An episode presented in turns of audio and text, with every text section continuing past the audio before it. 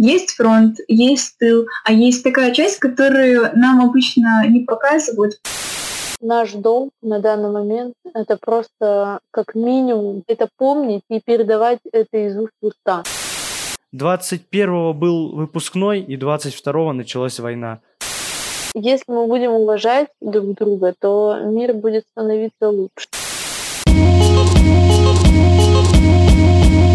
Всем привет! Это подростковый подкаст Chill Zone. Меня зовут Вишнякова Дарина, я из поселка Каменский, я будущий журналист. Всем привет! Сегодня с вами также Алина Жемсранова. Я учусь в гимназии номер 33, город Улан-Удэ. Обожаю журналистику и расскажу вам много интересного. Я Илья, Крумканский район, и я начинающий программист.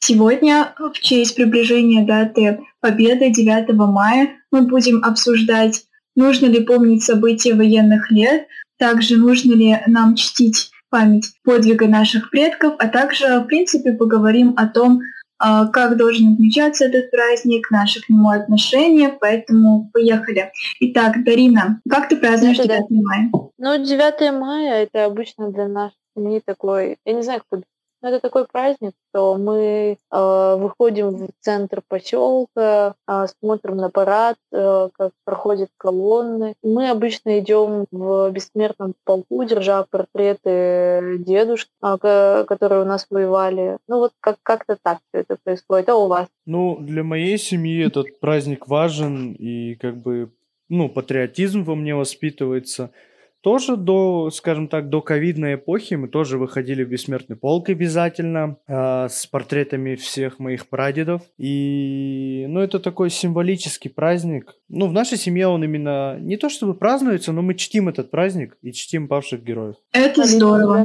Сегодня э, в рамках э, проекта э, «Праздник 9 мая во дворе», «Музыка во дворе», наша музыкальная школа «Дыши номер один Сурана Линховойна давала концерт.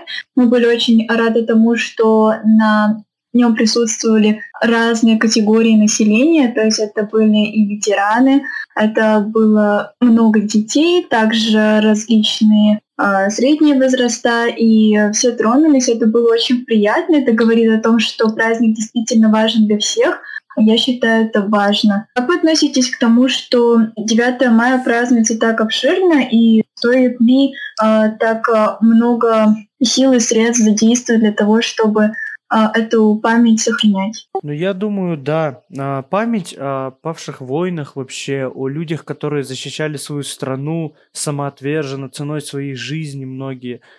А, это стоит отмечать, не стоит забывать об этом. Они отдали свои жизни, как у нас, например, вот я являюсь ведущим, да, в этом году на, скажем так, на митинге посвящен 9 мая, 9 мая. И у нас стихотворения там очень красивые.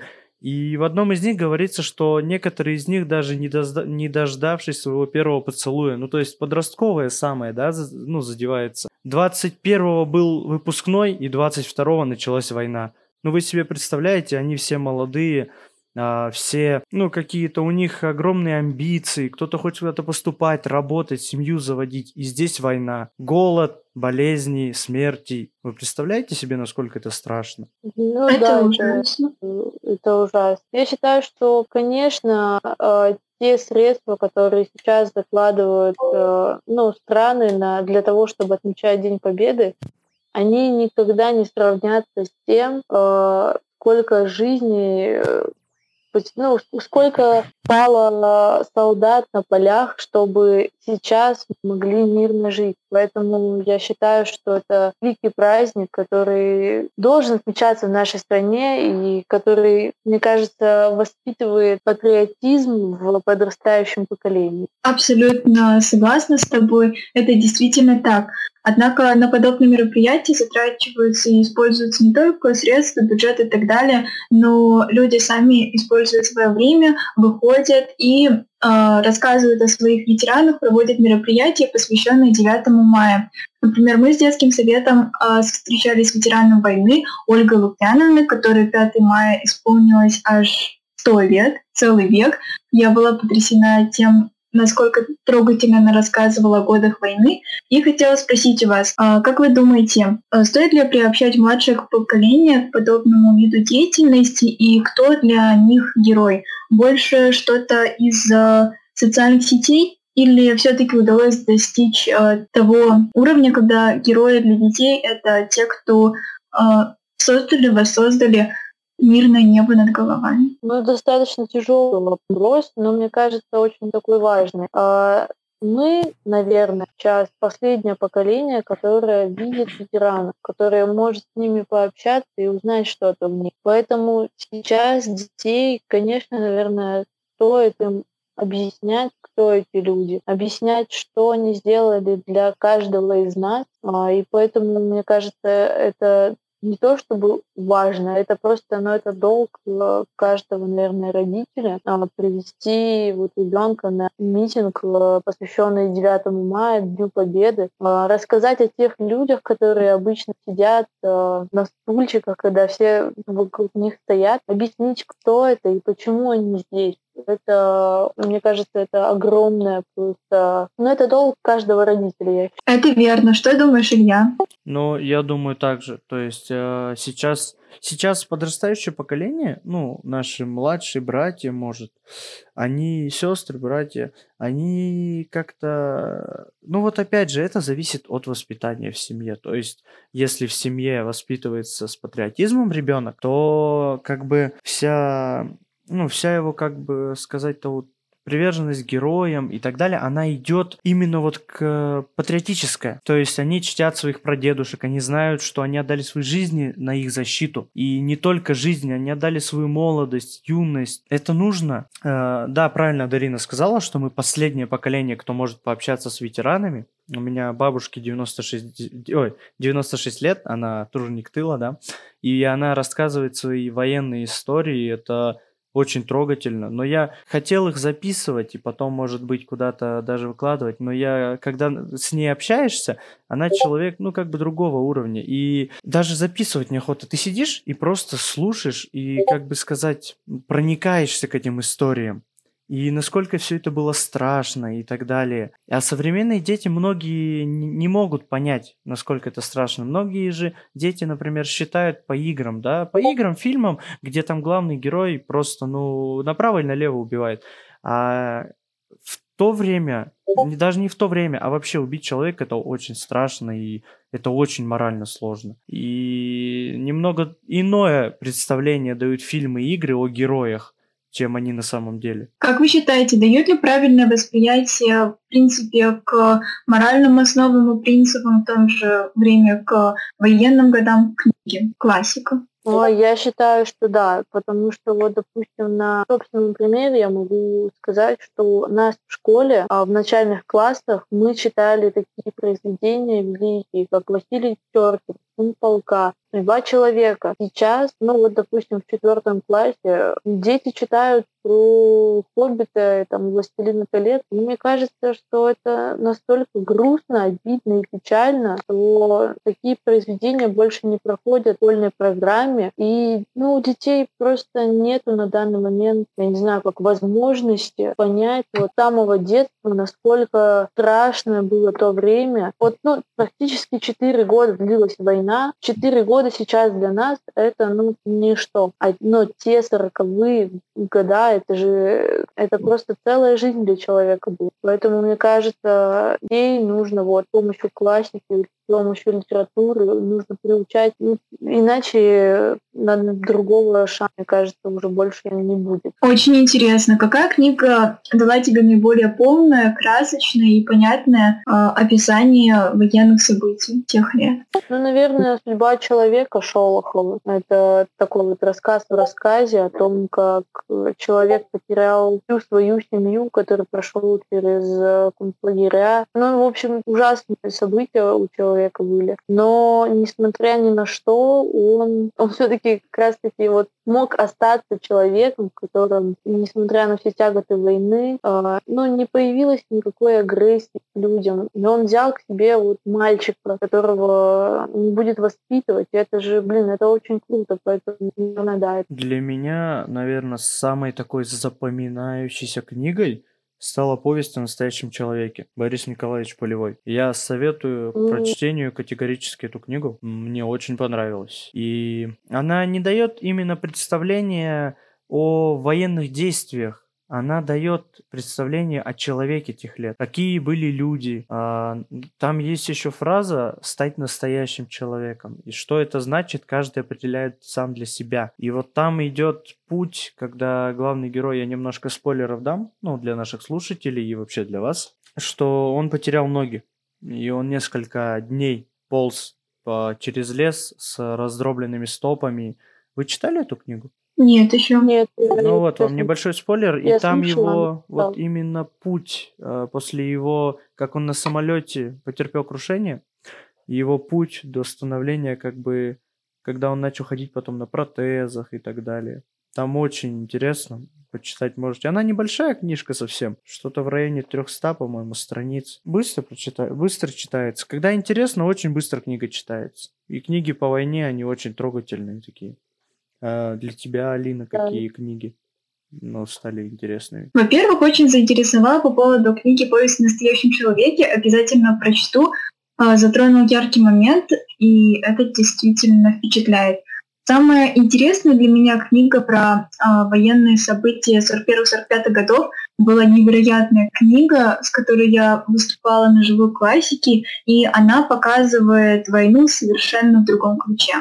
Есть фронт, есть тыл, а есть такая часть, которую нам обычно не показывают в плане, не рассказывают они и не повествуют. А именно я читала книгу «17 мгновений весны» Семенова, и она о советском разведчике Штирлице, который работал в аппарате э, фюрера Германии. Суть в том, что никто не знал, что он советский разведчик, а Штирлиц, э, работая буквально в штабе Германии, в самом сердце, в логове бандиты, грубо говоря, выполнял задания, которые давало советское управление. Впоследствии, тоже немножко спойлер, ему дали очень трудное задание, и он задался вопросом, они считают меня всемогущим или гением? Кто я, чтобы сделать вот это? А Задание было таковым, чтобы прервать связи Германии с Америкой, а, с Великобританией и так далее. А, Задание было действительно трудное, потому что оно включало в себя очень важных лиц Германии, и для Штирлица нужно было, во-первых, прийти к ним в доверие, во-вторых, сделать, построить эту паутину связи так, чтобы никто его не заподозрил, и чтобы все прошло хорошо. Интерес в том, что здесь накладываются свои нюансы. Во-первых, то, что у него а, были друзья, радисты, которые тоже помогали а, советскому аппарату, и девушка, которая была радисткой, а, во время того, во время родов а, кричала по-русски, ее сразу отдали под а, расследование. Так получилось, что Штирлицу удалось взять под расследование а, радистку именно под его управление, и таким образом они смогли путь а, найти так, чтобы она сбежала, и все было хорошо, потому что если бы этот код а, расшифровали, тогда бы все, на самом деле действительно все. действие происходит в 44-45 годах, когда уже заканчивается война, но Штирлиц сам в, своей книге, в этой книге говорит о том, что, казалось бы, все закончилось, все уже празднуют, а он чувствует, что в любой момент все может подорваться, все очень-очень хрупко, и на самом деле Германия в любой момент могла снова выиграть. А, как по словам авторов говорит Штирлиц. Таким образом, книга невероятно особенная тем, что она показывает все с другой оболочки, с другого аспекта, и очень такая хитрая книга, потому что она о разведчике, о том, как трудно быть агентом. Еще потом была потрясающая экранизация. И знаете, интересный факт, я готовила сочинение по-английскому про мою любимую книгу, а именно эта книга стала моей любимой, э, нужно было найти какой-то интересный момент. И залез, когда я залезла в Википедию, оказалось, что эта премьера, этот сериал был настолько популярным, что в других странах пленку перематывали, собирали. Э, с помощью связи это из э, СССР отправляли к ним, и они уже смотрели. Или, например, э, преступность во время того, как этот сериал показывали, так как э, серии не повторялись, то есть кто успел посмотреть, тот посмотрел, кто нет, тот нет. Э, преступность снижалась в три раза. Представьте себе, люди не использовали ничего, э, ни свет, ни вода, ничего не тратилось, кроме электроэнергии, которая шла на телевизор. Мне показалось это очень интересно, поэтому обязательно прочтите. Я думаю, вам понравится. По первому, Блин, это очень круто. по первому каналу вроде бы как будет э, скоро фильм. Э, он, по-моему, так и называется «Штирлиц». Ну или что-то в этом роде. И я, скорее всего, его буду смотреть. Ух ты, А какие, здорово. а, а какие вот вообще вы фильмы о войне? Ой, фильмов про о войне очень-очень много. А, фильм, ну, самый мой, наверное, запоминающийся «А зори здесь тихие» смотрели? Да, прекрасный фильм. Я тоже о нем подумала. Мне очень он понравился. Ну, вот именно из военных. Существует огромное количество фильмов, а, типа «В бой идут одни старики». Да, да. Очень такой, знаете, очень прям такой колоритный советский фильм. Но он будет популярен всегда, пока мы помним о теме военных действий и вообще войне этих годов. Он будет этот фильм, его будут смотреть. Потому что фильм на самом деле хороший, несмотря на то, что, ну, довольно старый. Вот мне кажется, что советские фильмы о войне, они были намного искреннее, чем фильмы, которые выпускают сейчас. Допустим, по-моему, в прошлом году или в конце 2019 года я ходила на фильм, по-моему, он назывался «Ржев», что-то такое, или «Битва под Ржевом». Блин, сюжет на самом деле интересный. И учитывая то, что это было снято на реальных событиях, это, ну, это, блин, это получился бы крутой фильм, но мне кажется, что сейчас мало какой режиссер может передать э, ужас войны, э, все тяготы и невзгоды, э, так как это вот передавали советские режиссеры. Ну да, есть фильм Т-34 э, с, Да, да. с этим, как Петров-то, Александр Петров вроде. Но Да, он, да, да, он да, да. мне не понравился, там как-то все слишком красочно, у них все слишком хорошо получается, это как-то немного неправильно. Еще я недавно видел рекламу, фильм «Девитаев» называется, ну, про летчика. Ну, судя по трейлеру, фильм интересный. И вообще, я бы на него сходил, конечно, потом как-нибудь. И охота посмотреть все равно. Отзывы, ну как отзывы? Люди, которые уже сходили, говорят, что фильм, ну, шикарный.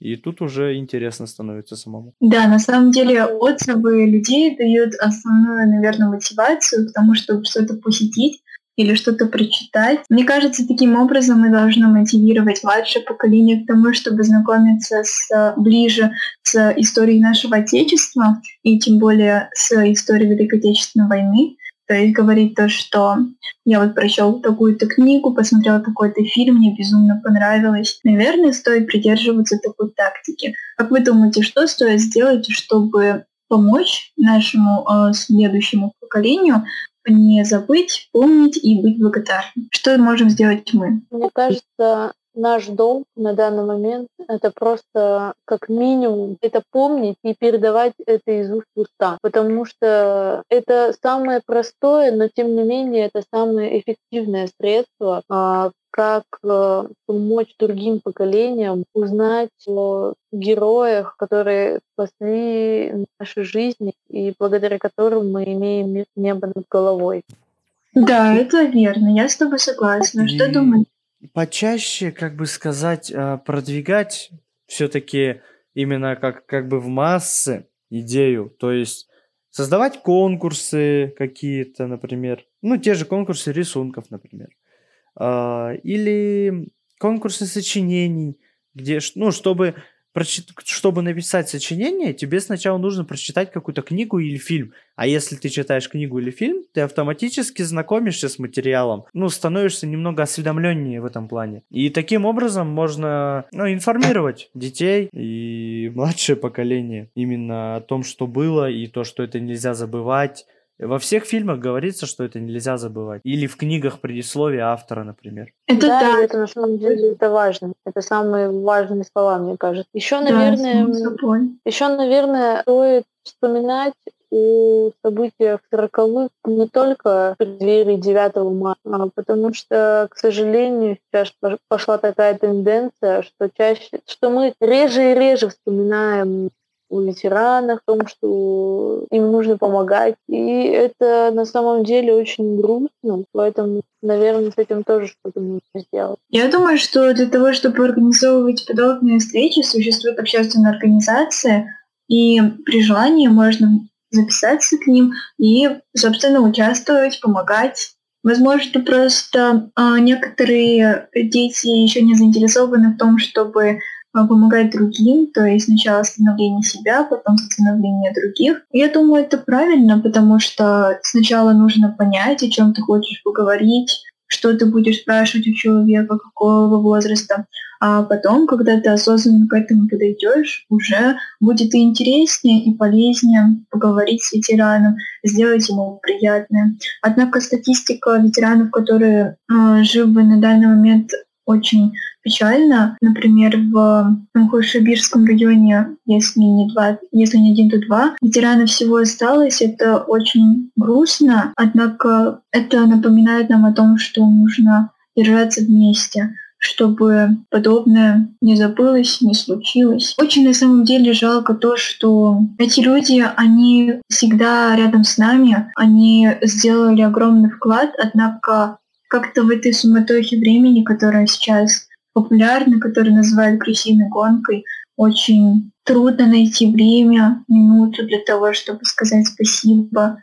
Возможно, нет альтернативы в связи с тем, что ветераны не ознакомлены в основном в сети интернет, а так можно было бы отправлять письма милые, сообщения и так далее. Возможно, это было бы легче тогда, и им бы было приятнее. Но вот пока я такой возможности не встречала. Что думаете? Я видел бабушку, ветерана Великой Отечественной войны. Она выкладывает, ну, она записывала, ну, ей помогали внуки, и она записывала истории душевные тех лет. Э, ну, на YouTube, на видеохостинг YouTube. И на нем люди смотрели, и на стримах, стримы организовывали, там люди как бы скидывали донаты. Ну, все же ознакомлены, что такое донаты, и вот эта система mm-hmm. стриминговая.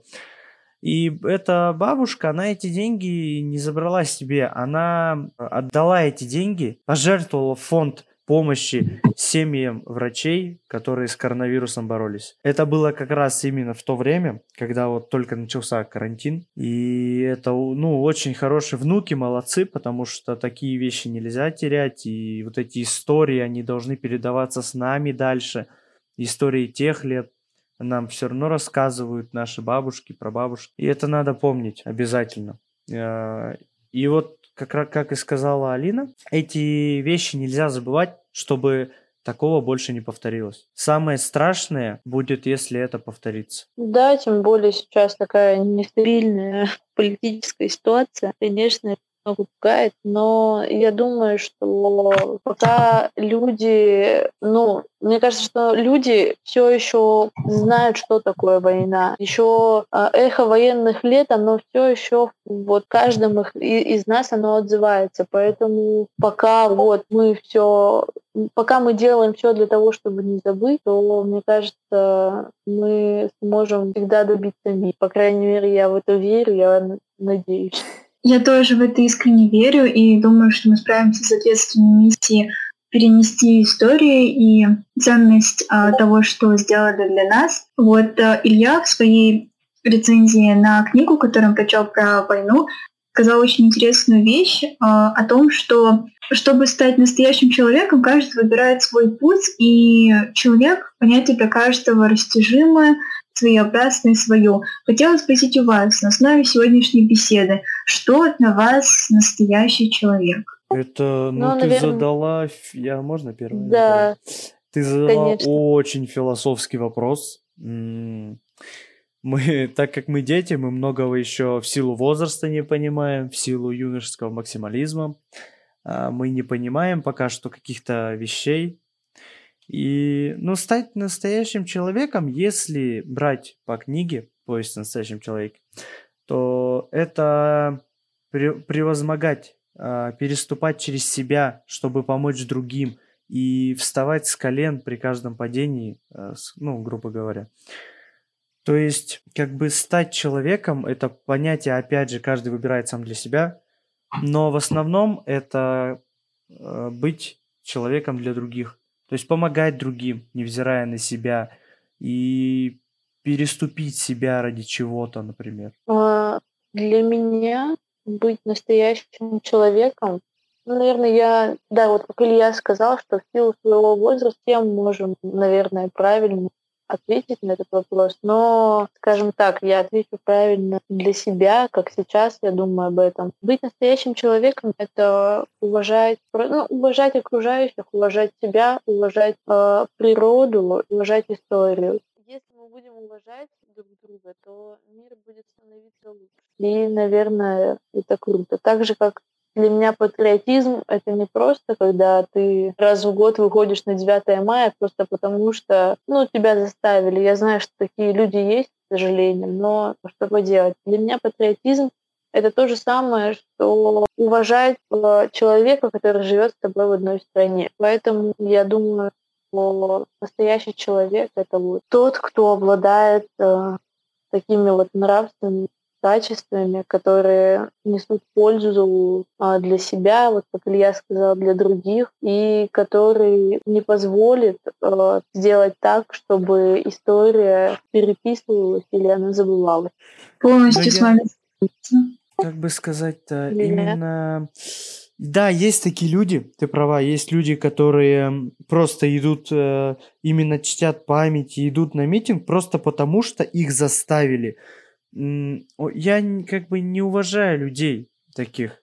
То есть, если ты правда, ну, если ты живешь в своей стране, и ты знаешь, что твой прадед отдал свою жизнь ради того, чтобы ты жил, и не уважать а, его, как бы сказать, смерть и его самопожертвование, это очень низко. Низко, грубо, называет, ну, называйте как хотите, но я не уважаю таких людей. Правда. Согласна, да. А мне кажется, что э, желание очень-очень важно абсолютно во всем, но если люди это делают, это уже хорошо, потому что, э, например, люди идут, проходят э, такое шествие, когда э, все друг с другом делятся информацией про своих ветеранов, про, со своих, про своих прадедов и прабабушек, а, все равно так или иначе происходит популяризация, и поэтому не у каждого же ты будешь спрашивать, ты сам захотел или нет. Человек делает, и таким образом он а, приносит что-то хорошее, и в моем понимании больше хорошего, чем плохого.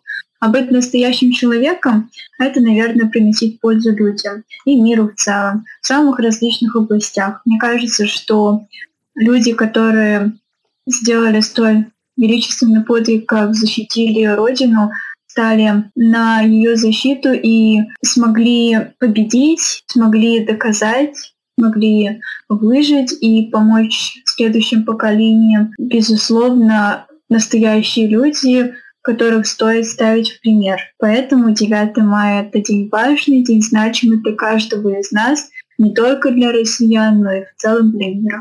А, именно для мира, да, я согласен, потому что в мире сейчас стараются... Вот э, наш э, район как бы посещало боевое братство. Вы знаете, что это? Да. Вот, боевое братство. И они рассказывали нам о том, что в, во всем мире память о том, что победил именно Советский Союз, она забывается. А, начинаются приводиться теории, что это не мы победили, и вообще фашисты сами ушли, и многое-многое другое. Это неправда. Дорогие слушатели, слушатели, я обращаюсь немножко к вам, интерактивчик такой. А, не верьте этому. Победили именно советские солдаты. И забывать, забывать не нужно. И предавать забвению тоже не, не нужно. Это очень опасно. В плане, вот опять же, повторения тех событий. Ну вот, в общем-то, у меня все. Так, ну я думаю, что у нас все высказали э, эту тему. И, дорогие слушатели, у меня у нас такой вопрос к вам. А кто для вас настоящий человек? Кого вы можете назвать настоящим супергероем? А, мы ждем ваши ответы в комментариях. Э, пишите, мы всегда рады вам ответить. Ну и все. С вами был подкаст Чилзот. Всем пока-пока. Пока-пока. До свидания.